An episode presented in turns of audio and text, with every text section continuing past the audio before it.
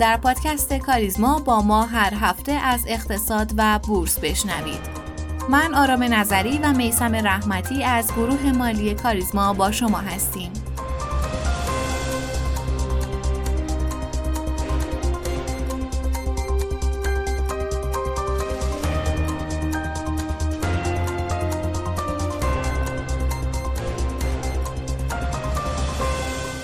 اخبار هفته رو با دلار و سود بانکی شروع می کنیم. بانک مرکزی اصر روز دوشنبه دهم بهمن ماه میزبان مدیرعامل بانک های دولتی و خصوصی به منظور هماهنگی برای ابلاغ و اجرای مصوبه مهم تغییر نرخ سود بانکی بود. بانک مرکزی بالاخره بعد از چند ماه گمان زنی نرخ جدید سود بانکی رو اعلام کرد. بر این اساس نرخ سود سپرده بلند مدت سه ساله 22.5 درصد و نرخ سود تسهیلات حد اکثر 23 درصد اعلام شد. قبل از این و طبق آخرین مصوبه شورای پول و اعتبار نرخ سود سپرده های بانکی 18 درصد بود که البته با توافق ضمنی بانک مرکزی و بانک ها در ماههای اخیر این نرخ به 20 درصد رسیده بود. قیمت دلار در تابلوی صرافی ها در روز چهارشنبه در حدود 43 هزار تومن درد شد. همچنین از روز شنبه هشتم بهمن ماه علاوه بر صرافی های مجاز شعب منتخب بانک های ملی ایران ملت تجارت سپه و صادرات ایران نسبت به فروش ارز در سرفصل تأمین نیازهای ضروری در سقف 5000 یورو یا معادل اون در سایر ارزها اقدام کردند. اطلاعیه فرابورس در خصوص تغییرات مهم بازار پایه این هفته منتشر شد. مطابق با این تغییرات از این پس حداقل ارزش هر سفارش 50 میلیون ریال خواهد بود. و آخرین خبر در مورد عرضه بلوک سهام استقلال. بنابر اعلام سازمان خصوصی سازی بلوک 51 درصدی سهام باشگاه استقلال که در حدود 5 میلیارد و 503 میلیون سهم این باشگاه رو شامل میشه به صورت 20 درصد نقد و بقیه اقساط طی 6 سال با فاصله هر قسط 6 ماه و مدت تنفس یک ساله در فرابورس عرضه میشه.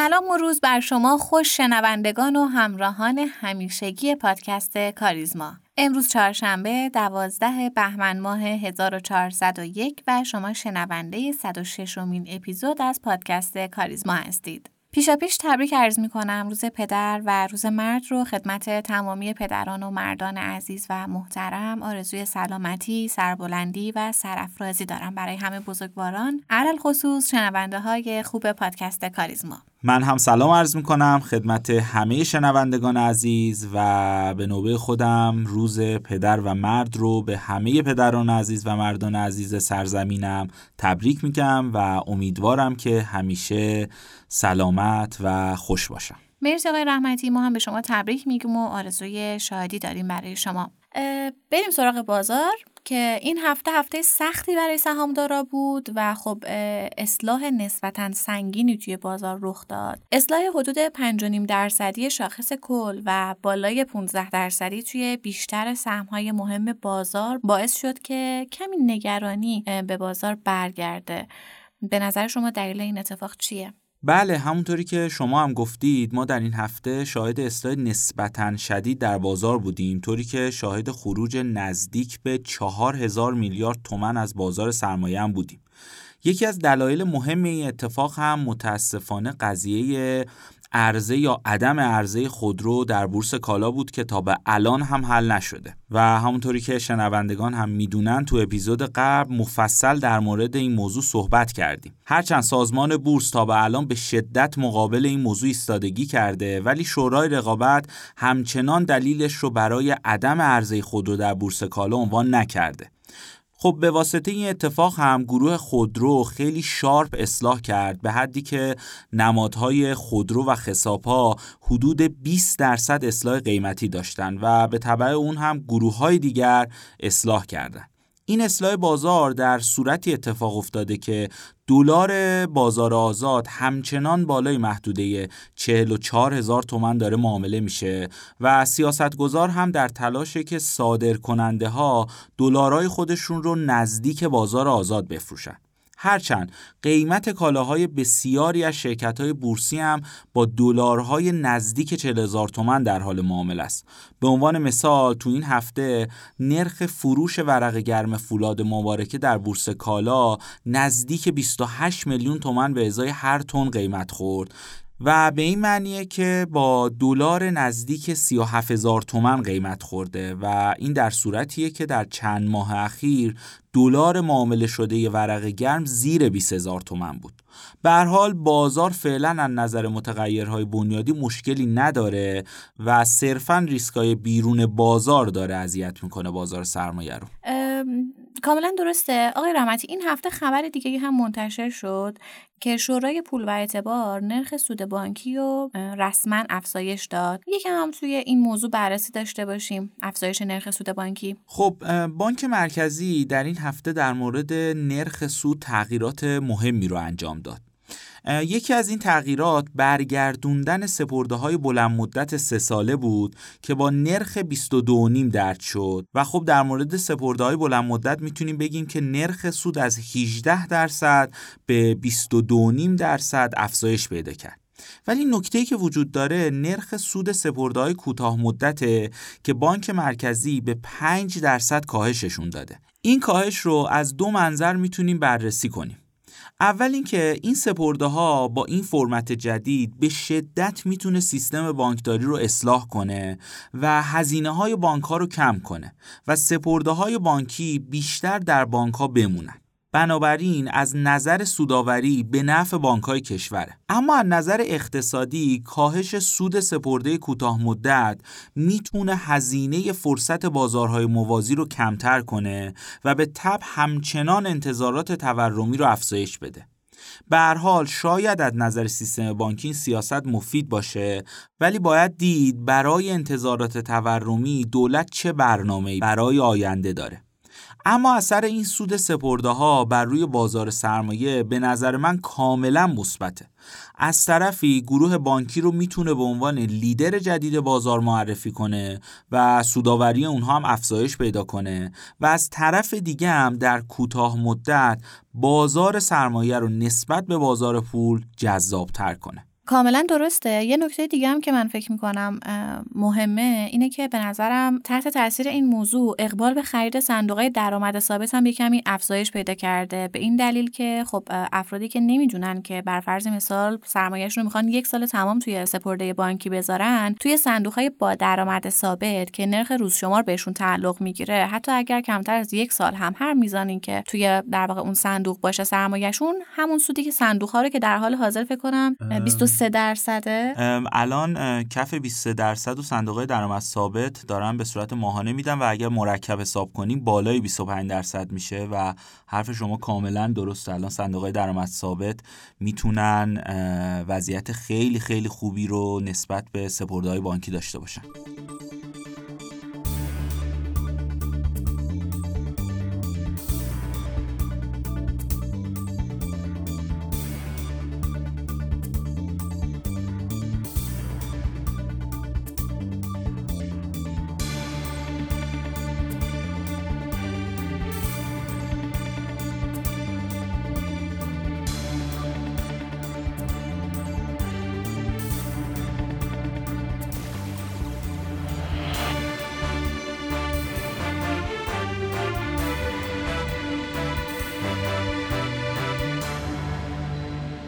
نوسانات ارزی در سالهای گذشته باعث شده که دولتها سامانه های مختلفی برای تسعیر ارز شرکت های ایجاد کنه. هدف همه این سامانه ها هم کنترل نرخ ارز بوده که تا الان میشه گفت همشون شکست خوردن. با انتصاب آقای فرزین به عنوان رئیس کل بانک مرکزی فعلا صحبت های ضد و نقیزی در مورد نرخ تسعیر ارز شنیده میشه و تا الان کسی دقیق نمی‌دونه شرکت های مختلف با چه نرخی دلارهای خودشون رو تسعیر می‌کنن. به همین دلیل تصمیم گرفتیم در مورد این ابهام بزرگ با جناب آقای نیما میرزایی تحلیلگر و مدرس بازارهای مالی صحبت کنیم. آقای میرزایی خیلی خیلی خوش اومدید به این قسمت از پادکست ما. بنده هم عرض سلام و روز بخیر دارم خدمت شما. متشکرم در خدمتون هستم. ممنونم. آقای میرزایی همونطور که در جریان هستید این روزها اختلاف نرخ ارز آزاد و نیمایی خیلی داره زیاد میشه. دیروز مثلا هلوهش 58 درصد بوده امروز به 57 درصد رسیده. خواهم یه مقدار راجع به این توضیح بدید. شرکت هایی که حالا صادرات محور هستن شرکت های بورسی ما با چه نرخی ارزشون رو یعنی این دلاری که وارد می‌کنن رو ازشون می‌خرن. حالا این دلار رو در حقیقت بانک مرکزی ازشون می‌گیره. باید بیان عرضه کنن توی شبکه صرافی. یه مقدار می‌خواستم این ابهامی که به وجود اومده رو واسه ما رفعش کنید. ممنونم ازت خواهش می‌کنم. ببینید ما در واقع چند نرخ فروش ارز رو داریم که در حجم های مختلف توسط صادر کنندگان و سایر منابع عرضه میشه و توسط خریداران هم حالا تهیه میشه. در خصوص بازار سرمایه و شرکت هایی که اونجا هستن هم تنوع مختلفی داریم که طبق گفته رئیس کل بانک مرکزی صنعت پالایشی و بخشی از صنعت پتروشیمی ارزشون رو داخل سامانه نیما عرضه می‌کنن. ما بقیه صنایع صادراتی ما به نرخ مبادله ای فروششون رو انجام میدن. تا امروز که صحبت می‌کنیم فقط صنایع مربوط به در واقع غذایی و گردشگری هستن که امکان فروش با نرخ نرخ دلار صرافی که نزدیکتر هست به بازار آزاد رو دارن. بنابراین تنوع زیادی هست ولی به طور دقیق مشخص نیست که هر صنعتی چقدر از ارزی که حالا در واقع تعمین می‌کنه رو تو کدوم یکی از این بازارها به طور دقیق با چه نرخی میفروشه. کما اینکه برخی از صادرکنندگان ما هم در دوره هایی که اختلاف دلار نیما یا سامانه که ارزشون رو انجام میدن با بازار آزاد زیاد میشه اقدام به عرضه نمی‌کنن. از سایر روش هایی که در اختیارشون هست سعی می‌کنن که منابع دلاریشون رو حفظ کنن. بعضا ممکنه تجهیزات خریداری بکنن یا حالا سایر موارد. بنابراین یک بازار غیر شفافه که حالا در کلیت خودش مواردی بود که خدمتون عرض کردم. بله بسیار عالی. دقیقا دیروز همونطور که شما هم اشاره کردین رئیس کل بانک مرکزی همین رو اعلام کرد که پتروشیمیا و پالایشیا ارزشون رو با تو سامانه نیما عرضه کنن و در حقیقت نرخشون نیماییه ولی واقعا این ابهام وجود داره که حالا مابقی صنایع چی یعنی ما یا صنعت در حقیقت صادرات محور داریم معدنی ها بله. هستن غذایی ها هستن و بله. خب ما نمی‌دونیم در حقیقت این اب... این ابهام چقدر می‌تونه به ما به حالا صنایع به سهامدارا حتی به کلا به کلیت بازار ما ضرر بزنه و به نظرتون خب چی میشه؟ یعنی ما تا کی باید این ابهامو داشته باشیم؟ ببین زمان دقیقش برمیگرده به اینکه چقدر بانک مرکزی به عنوان بازارساز روی این روش غلط کنترل تورم از جیب سهامداران بازار سرمایه بخواد تاکید داشته باشه. اون چیزی رو که ما می‌بینیم موضع اخیر رئیس کل بانک مرکزی نسبت به موضعی که شب اول فعالیتشون در بانک مرکزی اعلام کردن تلطیف شده. یعنی میزان صنایع کمتر شدن انتظار من این هست که صنعت پتروشیمی در ماهای آینده در گام اول به طور کل خارج بشه از دلار نیمایی و بعد از اون پالایشگاهی ها. و در واقع عمده دلار نیمایی مشابه ارز 4200 بشه منابعش تامین بشه از فروش نفت کشور و صرف نیازهای حالا اقلام معیشتی و کالای اساسی بشه. پس پتروشیمی ها رو به نظر شما تا دیگه حالا بعد از در حقیقت سال جدید نرخ ارزشون کاملا یه جورایی میشه گفت آزاد میشه درسته؟ ما نرخ آزاد رو متاسفانه نداریم. یعنی بانک مرکزی نمیپذیره که شرکت های ما بخوان تماما به نرخ صرافی فروششون رو انجام بدن و نرخ مبادله ای رو گذاشتن که یک بازار میانگین هست و فکر می‌کنم وزن این بخش بیشتر بشه. از نظر قیمتی هم در واقع بین دلار نیمایی و دلار صرافی هستش. بعد بحث پالایشیا به کجا می‌رسه؟ حالا پتروشیمیا که خب شما میفرمایید یه همچین مسیر رو طی می‌کنن. پالایشیا هم به نظرتون میان یه جورای دنبال روی پتروشیمیا میشن یا اینکه نه اونا همچنان همین سیستم ارز نیمایی رو حفظ می‌کنن؟ من فکر می‌کنم با توجه به اینکه دولت نقش و تاثیرگذاری بیشتری در تصمیمات این صنعت داره تا جایی که بتونن حفظش می‌کنن و بعد از پتروشیمیا در گام بعدی پالایشی از نرخ دلار نیمایی آزاد میشن. ولی خوشبینم که هر دوتاشون در ماهای آینده و یا نهایتا یک سال آینده وارد دلار مبادله ای بشن. آها. پس ما دیگه میشه گفت نرخ نیمایی نخواهیم داشت. نرخ دلار نیمایی همونجور که از کردم خدمتتون صرفا تخصیص پیدا می‌کنه به فروش نفت یعنی دلارهای نفتی ما که از نظر حجمی هم کم نیستن. وارد. اونجا میشه و منابعش اینجا میشه. مصارفش هم برمیگرده به بخشی از کالای اساسی و اقلام معیشتی. و در حال حاضر پس ما اطلاع نداریم که سایر صنایع بورسیمون در حقیقت نرخ تاثیر ارزشون چقدره اون چیزی که به صورت عمومی مطرح میشه سایر صنایعی که حالا به جز صنعت پتروشیمی و پالشی است به نرخ مبادله ای فروش دارن. 37 هزار تومن 38 هزار تومن. درسته؟ یعنی همچین نرخی می‌تونه باشه دیگه. حدودا یه شاید مقداری کمتر. این نرخی که شما گفتین 38 هزار تومن امروز که صحبت می‌کنیم تقریبا نرخ صرافی ها هستش. نرخ دلار مبادله امروز هلوش 34 تومن هستش. این عدد رو به خاطر این گفتم که ما حالا یه سری شنیده ها و یه سری اطلاعات غیر رسمی هست که میگن تولید کننده ها هم دارن حتی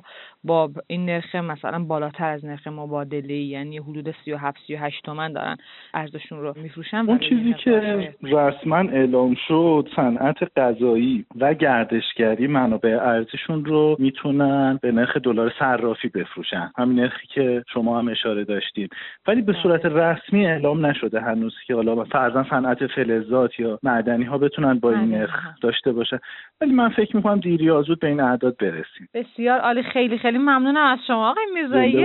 حالا اگه میشه یه دیدی هم راجع به دلار به ما بدین کلا. پیش چیه کلا؟ ببین من در کوتاه مدت مقاومت 45 تومن رو کماکان می‌بینم. هرچه الان که داریم صحبت می‌کنیم دلار اندکی بالای اون قرار گرفته. دلار بازار آزاد. ولی من فکر می‌کنم که خریدش اینجا خالی از ریسک نیستش و خیلی برمیگرده به تصمیمات سیاسی که تو اروپا داره گرفته میشه در وهله فعلی. نظرم این هست و خوشبین هستم که افت اندکی رو داشته باشیم تا محدوده 41 دو تومن و بعد اگر اتفاق خاصی نیفته دوباره مسیر سعودیش رو برای 55 تومن برای 7 ماه آینده بتونه طی بکنه.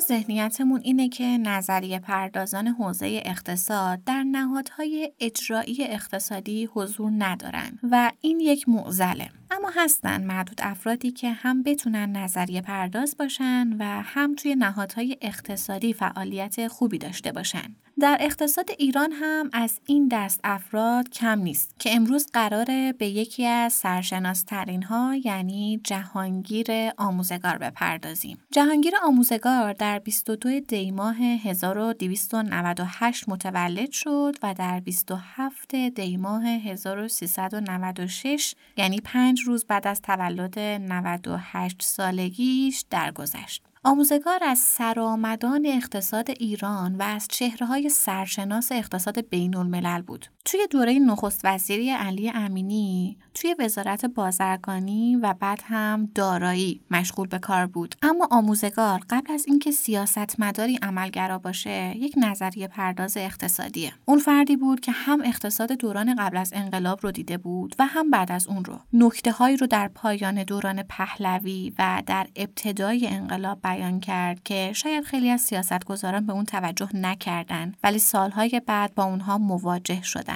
آموزگار زیربنای تحصیلی قرص و محکمی داشت که اون رو برای انجام این نقش خاص و دوگانه آماده کرد. حقوق و علوم سیاسی در مقطع لیسانس در دانشگاه تهران، اقتصاد در مقطع فوق لیسانس و دکترا در دانشگاه های واشنگتن و UCLA کالیفرنیا به زایش شخصیتی آموزگار کمک زیادی کرد که هم وضعیت و مشکلات کشور خودش رو به خوبی بشناسه و هم با پیچ و خم مسائل بین المللی آشنا بشه. اقتصاد رشته تخصصیش بود ولی حقوق و علوم سیاسی به اون امکان می‌داد در بند تحلیل های یک طرفه قرار نگیره. این نگاه چند بودی رو ما توی خیلی از آثاری که ازش به جا مونده هم می‌بینیم. توی حوزه نوشتن کتاب و مقالات زیادی ازش به جا مونده و پشتکار بی پایانی توی نوشتن داشت. حتی تا دهه های پایانی زندگیش یعنی دهه های 80 و 90 سالگی و جالبه که از هشت کتابی که به انگلیسی ازش بر جای مونده آخرین اون در سال 2014 منتشر شد یعنی زمانی که نویسنده 94 سال داشت. آموزگار توی صحنه جهانی هم در نهادهای اقتصادی نقش فعالی داشت. از جمله در مقام مدیر اجرایی صندوق بین الملل پول در سالهای قبل از انقلاب و مشاور ویژه مدیر کل همون نهاد در سالهای بعد از انقلاب. اون در کتابی با عنوان نگاهی به اقتصاد ایران پس از انقلاب که در سال 2000 نوشته شده، اوضاع و احوال اقتصادی کشور رو ضعیف ترین بخش کارنامه 21 ساله جمهوری اسلامی ارزیابی کرده بود. آموزگار اقتصاد ایران رو متأثر از چند ایدئولوژی نیمبند و ناپخته می‌دونه که چهار مرحله متمایز و مشخص رو از سر گذرونده.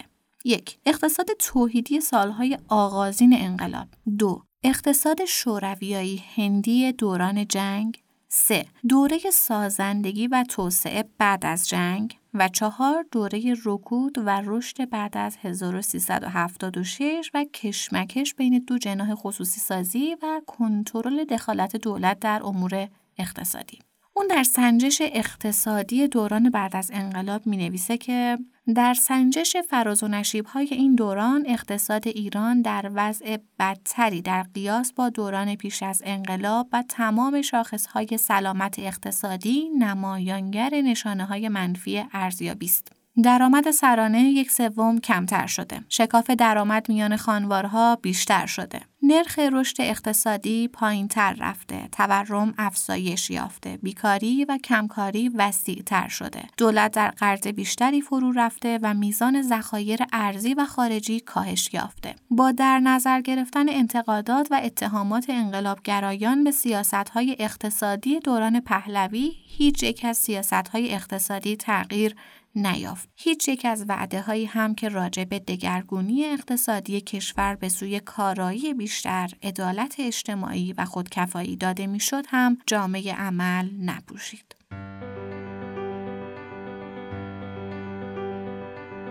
ممنونیم که همراه مایید. پادکست کاریزما رو می‌تونید هر پایان هفته در تمامی پادگیرها مثل Castbox، Overcast، Apple Podcast و Google Podcast بشنوید و با آیدی تلگرام pod underline admin با ما در ارتباط باشید. POD آندرلاین ادمین تا اپیزود بعد خدا نگهدار